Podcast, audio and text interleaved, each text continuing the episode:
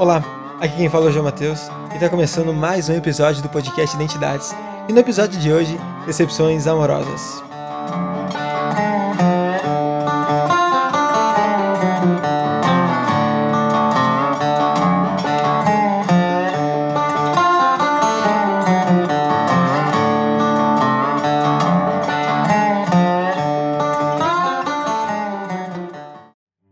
Quem aqui nunca se apaixonou? É natural do ser humano se envolver com pessoas e desenvolver sentimentos por elas, alguns bons, outros ruins, como a paixão. Platão dizia que o amor é desejo, logo você se apaixona por aquilo que você não tem, e quando você conquista, o sentimento acaba, você cai no tédio, até que um novo desejo surja para reviver sua paixão. As músicas românticas falam que o amor é fogo que queima, paixão que incendeia, borboletas no estômago e todas as metáforas que falam sobre as reações do corpo ao ver a pessoa amada. O cinema nos empurra que o amor é sofrível, que você tem que sofrer por um grande amor e que enquanto você não provar o seu sentimento para a pessoa amada, vocês não podem ficar juntos. Enfim, filósofos, escritores, pintores, músicos e todas as grandes artes têm suas representações do amor. Mas afinal, o que é o amor? A ciência retrata o amor como atividade cerebral, liberação de hormônios. Ambos trabalhando juntos proporcionam sentimentos de confiança, felicidade, desejo sexual ou não, enfim, tudo aquilo que sentimos quando estamos apaixonados por alguém. O que nos é representado socialmente é um amor romântico, embalado em presentes, declarações de cinema, loucuras de amor e afins. Mas o amor não precisa ser necessariamente assim, não acha? A paixão e amor são sentimentos íntimos de cada um, assim como outros. Então, não é legítimo de cada um demonstrá-lo da forma que melhor satisfaz? E eu te garanto que não tô falando isso como desculpa para não dar presentes ou para não escrever uma música para minha amada. Com certeza não é isso. O que eu quero dizer é que cada um tem uma forma de demonstrar seus sentimentos. E isso é algo extremamente pessoal. Algumas pessoas são mais fechadas que outras, não estão acostumadas a distribuir palavras poéticas por aí, enquanto outras já são muito mais soltas quando se fala nisso e fazem questão de mostrar aos quatro ventos quando sentem algo. E tem um jeito certo de se demonstrar os sentimentos? Sim, existe um jeito certo. O seu jeito. Agora não venha me dizer que seu jeito de demonstrar amor é batendo, controlando a vida da pessoa, privando-a de sua individualidade, sendo paranoico. Nada disso. Isso aí é problema psicológico seu, meu amigo e minha amiga. Procura ajuda profissional porque não é saudável isso aí não. Antes do amor, é a paixão quem pede espaço. Há quem diga que a paixão é o fogo, é ela quem faz o coração bater mais rápido quem te faz pensar o dia todo na pessoa, que te tira o sono e todos os outros sintomas da paixão. Um dia um professor meu disse que a paixão nos deixa com a atividade cerebral semelhante a de alguém com demência. Eu não tenho como discordar. A gente acaba tomando certas atitudes durante a paixão que, quando olhamos para trás depois, só conseguimos balançar a cabeça e pensar o que, que eu estava fazendo da minha vida. E o engraçado é isso. Pois na paixão muitas vezes ficamos cegos e só vemos o que queremos ver da pessoa, Deixamos de lado todos os possíveis futuros empecilhos para o progresso do relacionamento e focamos no bom e somente nele. E nem dá para culpar ninguém, pois quando estamos conhecendo alguém, a primeira coisa que fazemos é mostrar tudo aquilo que temos de bom, independente como seja, ou de o que seja.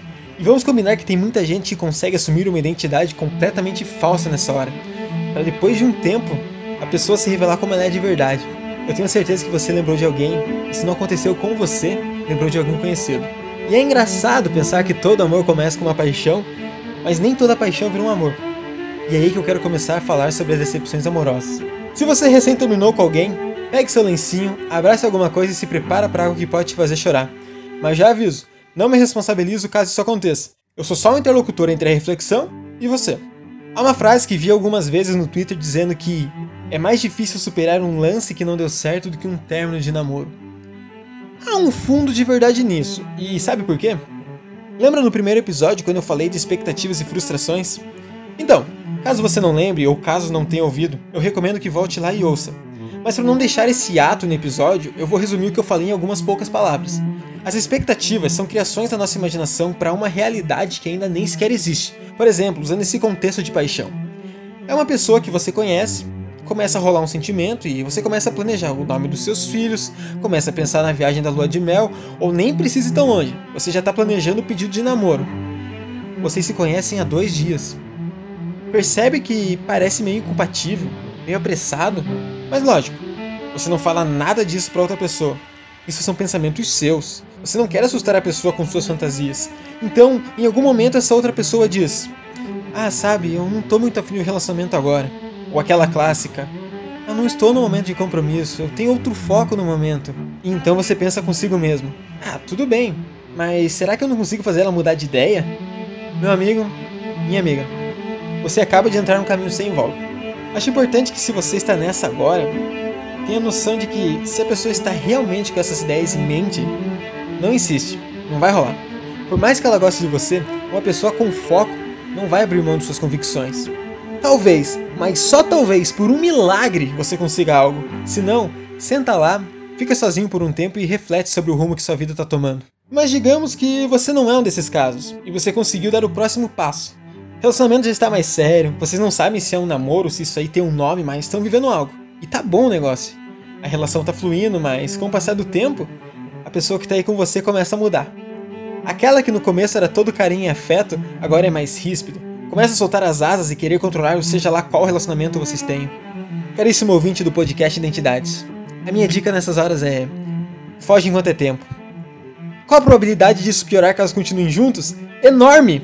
Então, sei que parece difícil, mas se começou a querer controlar a vida do outro, por favor, se ame acima de tudo. Você é quem tem o controle da sua vida. Talvez seus pais, dependendo da sua idade, mas fora isso, ninguém mais. E pode acreditar que cortar o vínculo depois fica ainda mais difícil. Agora, você, sortudo ouvinte do meu podcast, que não passou por nenhum desses casos e chegou a um relacionamento saudável, meus parabéns. As coisas estão cada vez mais sérias entre vocês, já comem na casa da sogra, já jogam baralho com o sogro, estão enchendo a cara juntos e o tempo começa a passar.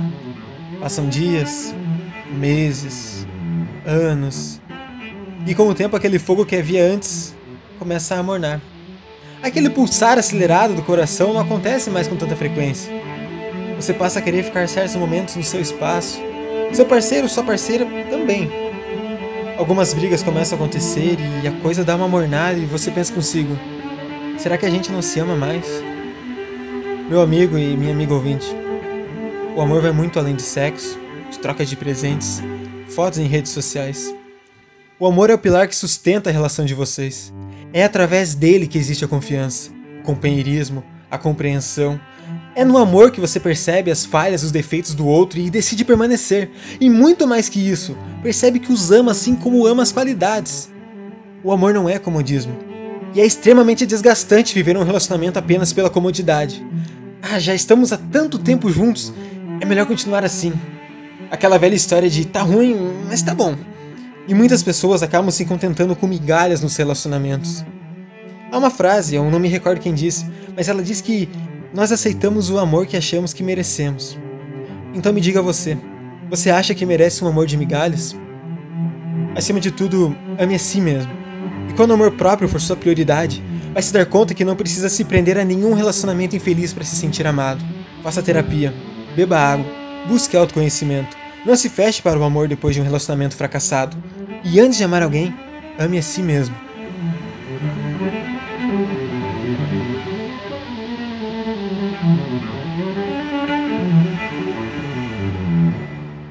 Para você que chegou até aqui, meu mais sincero agradecimento, muito obrigado de todo o meu coração pela sua companhia. Agradeço por estar acompanhando o podcast. Se você chegou agora, seja muito bem-vindo. Meu nome é João Matheus eu estou gravando o podcast Identidades faz algum tempinho. O projeto é novo. Então, se você não conhece ainda, volta lá no primeiro episódio, escuta. São episódios curtos. Para quem acompanha o podcast há mais tempo, sabe que podcast é longo. Então, os episódios que eu proporciono aqui são episódios curtos, algumas doses só de reflexões para você no seu dia a dia. Então, muito obrigado pela atenção. Se quiser entrar em contato comigo para mandar dúvidas, sugestões, críticas, enfim, seja lá o que for, manda no meu e-mail podcastidentidades@hotmail.com. Pode mandar no Twitter do podcast Identidades Pod, tudo junto. Ou pode entrar em contato comigo diretamente pelas minhas próprias redes sociais, arroba seja no Instagram ou no Twitter. Caso tenha gostado do texto lido, caso queira você mesmo ler, caso queira refletir, tirar suas próprias conclusões lendo, os textos usados no podcast estão disponíveis nas plataformas Wattpad e Medium. Os links estarão abaixo do podcast, abaixo da descrição do podcast. Você pode acessar por ali ou você pode acessar pesquisando nas próprias plataformas. E lá também você pode deixar seu comentário ou dar alguma sugestão. Enfim, você tem várias formas de entrar em contato comigo. Só não entre em contato quem não quer. É isso, muito obrigado pela atenção. Até o próximo episódio. Tchau!